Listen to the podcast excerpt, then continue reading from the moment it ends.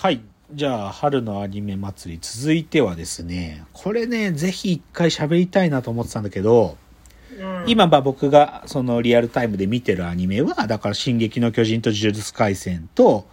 あと二つ、あ、もう、正確に言うともう二三つあるんだけど、その中の一つで、ワールドトリガーっつうのがあるのよ。セカンドシーズンなんだけどさ、これは。これはね、ジャンプ漫画なんですよ。ジャンプ漫画なんだけど、珍しくジャンプ漫画の SF なのね、これ。へうん、珍しい。ジャンプでここまでしっかりした SF は、正直今までなかったと思うけど、あの、ジャンプでね、あの、連載してたんだけど、で、2016とか17ぐらいまで頑張って書いてたんだけど、作者の先生がから体ちょっと壊しちゃって、しばらくお休みしてたんよね。で、うんお休みしてて、で、それでね、もうちょっとジャンプでの連載無理ってなって、ジャンプスクエアっていうね、月1での、あの、連載に変えて復活したんだけど、うんそのワールドトリガーっていうのの、あの、第一シリーズのアニメはあったの結構前に。です。だけど、その救済期間もあったから、もう第2シーズンとかないのかなと思ったら、第2シーズンが始まってね、それを今僕はもう熱心に見とるんですよ。でね、このワールドトリガーっつうのはね、まあ、さっきも言った通り SF なんだけど、このね、とにかくね、超よくできてんの。世界が。世界設定が。どういう、どういう世界設定なんですか？どういうまあまあまあ、端的に言っちゃうと、宇宙人が攻めてきたのね。宇宙、宇宙人、うん、宇宙人が攻めてきた慣。れてる感じしないそう宇宙人がいきなり攻めてきたんだけど、そこに、その攻めてきた宇宙人に対抗する組織っていうので、ボーダーっていう人たちが急に現れて、うん、で、ある技術を使って、その宇宙人たちと戦うんだけど、うん。でね、で、そ、それだったらさ、ただ単にさ、攻めてくる侵略者の宇宙人 VS 地球防衛軍みたいな感じじゃん。なんだけど、このアニメのすごい、あ、漫画のすごいところって、そのね、地球防衛軍みたいなボーダーって組織がいるんだけど、このボーダーって組織の中で、うんなんていうか言っちゃうとね、強いやつを育てていくためのそのシステム、うん。その育成システムみたいなのの、どっちかというと、こっちに主眼があるの。育成システムに？そう。えまあ当然さ、敵、宇宙人たちはたちょこちょこは攻めてくるから、そいつらと撃退したりとか、もしくはその宇宙人たちの方に乗り込んでて倒さなきゃっていう話が、まあ、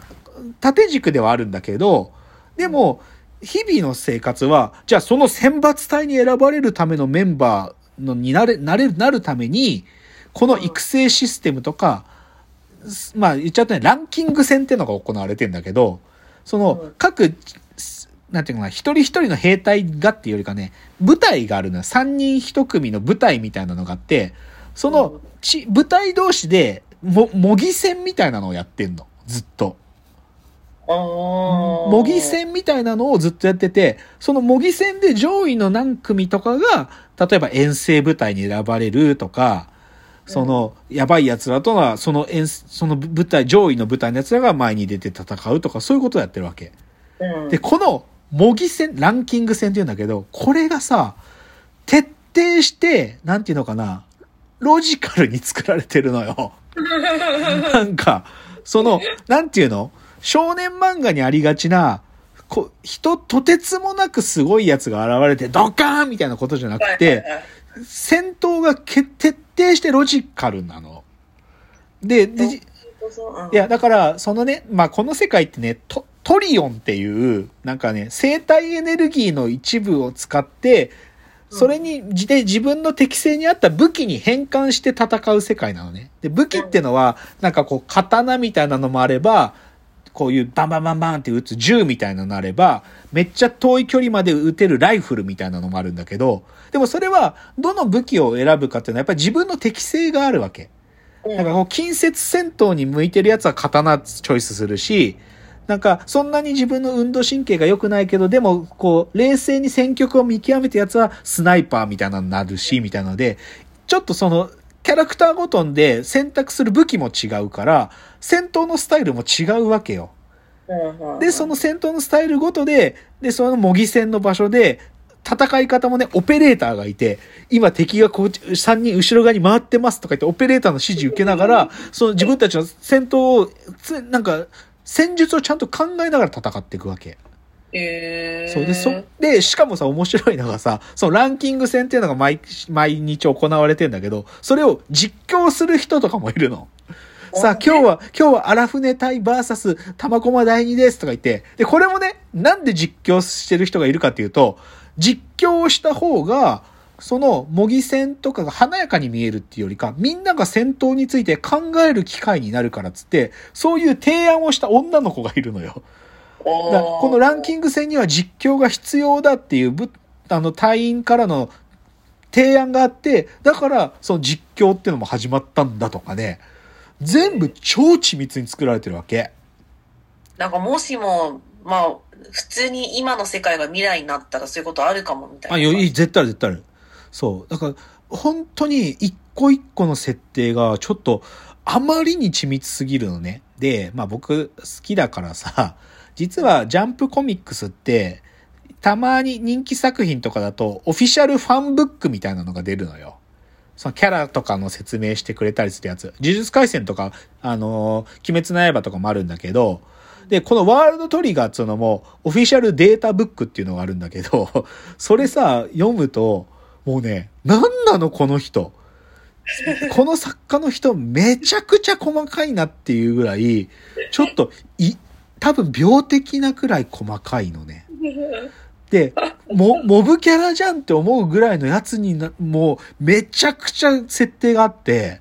ででさ、なん、か言っちゃうと、まあ、キャラがたくさん出てくる漫画ってほんといっぱいあるけど、ちょっとね、このワールドトリガーっていうのはさ、そういう風に舞台がいっぱいある、そういうね、編成されてる舞台がたく3人編成の舞台がいっぱいあるから、その舞台ごとで、そのチームとしてのキャラ立ちもしてるし、一人一人のキャラ立ちもしてるから、めちゃくちゃキャラが、こう、粒立っててしっかりとせ設定もあるのね。なので、実はこのワールドトリガーのアニメって、オープニングが、まさしくそのキャラたちを引き立てるオープニングになってんのよ。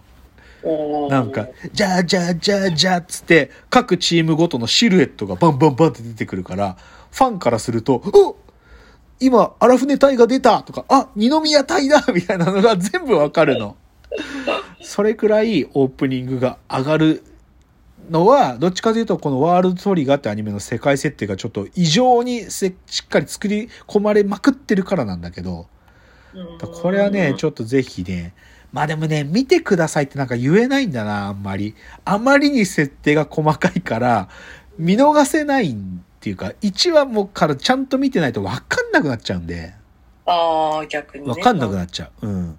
ていうので、ちょっとワールドトリガー、でもこれ僕ね、熱心に見てますよ、今、ワールドトリガー。で、ちょっとそういう意味だと、今、オープニングが上がるって話になったから、これ、リアルタイムでやってないけど、ちょっと僕が今まで見てきたアニメで、オープニング上がるアニメっていうのを2つ紹介したいんだけど、1つはね、弱虫ペダルなんですよ。あの自転車こいで自転車こいでるやつ。あれさ、僕もさ、さいあんなのさ、2.5次元アニメだろうとか思って最初高く食ってたんだよ。だけど、ど、弱虫ペダルのアニメはね、2014だったかな最初に始まったんだけど、いやー、ちょっと僕ね、弱虫ペダル、実はね、あのね、じ、別に僕、あああいうロードレーサーみたいなかっこいい自転車乗ったりしないママチャリだけど、ママチャリ乗って、ちょっと遠くまで行く時とかで、あのー音楽は、この弱虫ペダルのオープニングの音楽かけてる。弱虫な炎っていう歌があるんだけど、これ、もうこの音楽かかるともうね、チャリンコぶっ放したくなってきて、超上がるんだよね。もう、弱虫ペダル、な、なんかすごいバカバカしいんだけどね、なんか。ななんかバカバカしいよね、あれ。バカバカしい。バカバカしいんだけど、しかもそんなことありえないだろ。なんか自転車レースだからさ、ありえないこととかあんまり描きにくいはずなのに、ありえないことが起こりまくるんだよね、弱虫ペダルって。けど、なんかそんなの押し流してくれちゃうぐらいオープニングが上がるんで、弱虫な方だと。あとね、もう一個は、これはね、どっちかというと僕サッカーする時とかに頭の中でよく流れてんだけど、ジャイアントキリングっていうね、アニ漫画があるんですよ。で、これはまあ名作漫画で、あサッカー漫画で超面白いけど、これね、NHK がやってたんだよね、このアニメを。うんうん。で、この、これの主題歌もね、マイストーリーっていう、確かね、まだ見ぬ明日へとかなんかそんなような歌なんだけど、マイストーリーって、これも超上がる。へララーみたいな、なんかすごい速いテンポの曲なんだけど、なんか最初ね、お、なんかイントロ部分であのね、バグパイプが鳴るんだよね。僕がバーバー、バーバーバーバーつって。あのなんかそういう音とかからいきなり速いテンポの歌って、これとかね、これもめちゃくちゃ上がるって、もうサッカー一人練習してる時とかめっちゃこれ頭の中になる。なんでサッカー一人で練習してるんですか？サッカー上手くなりたいから。そう、だから、まあ、オープニングが上がるアニメで、まあ、弱虫ペダルはもう何回もいずーっとやってるから、たくさん主題歌あるけど、僕が言った弱虫な炎っていうのは、確か第一シーズンの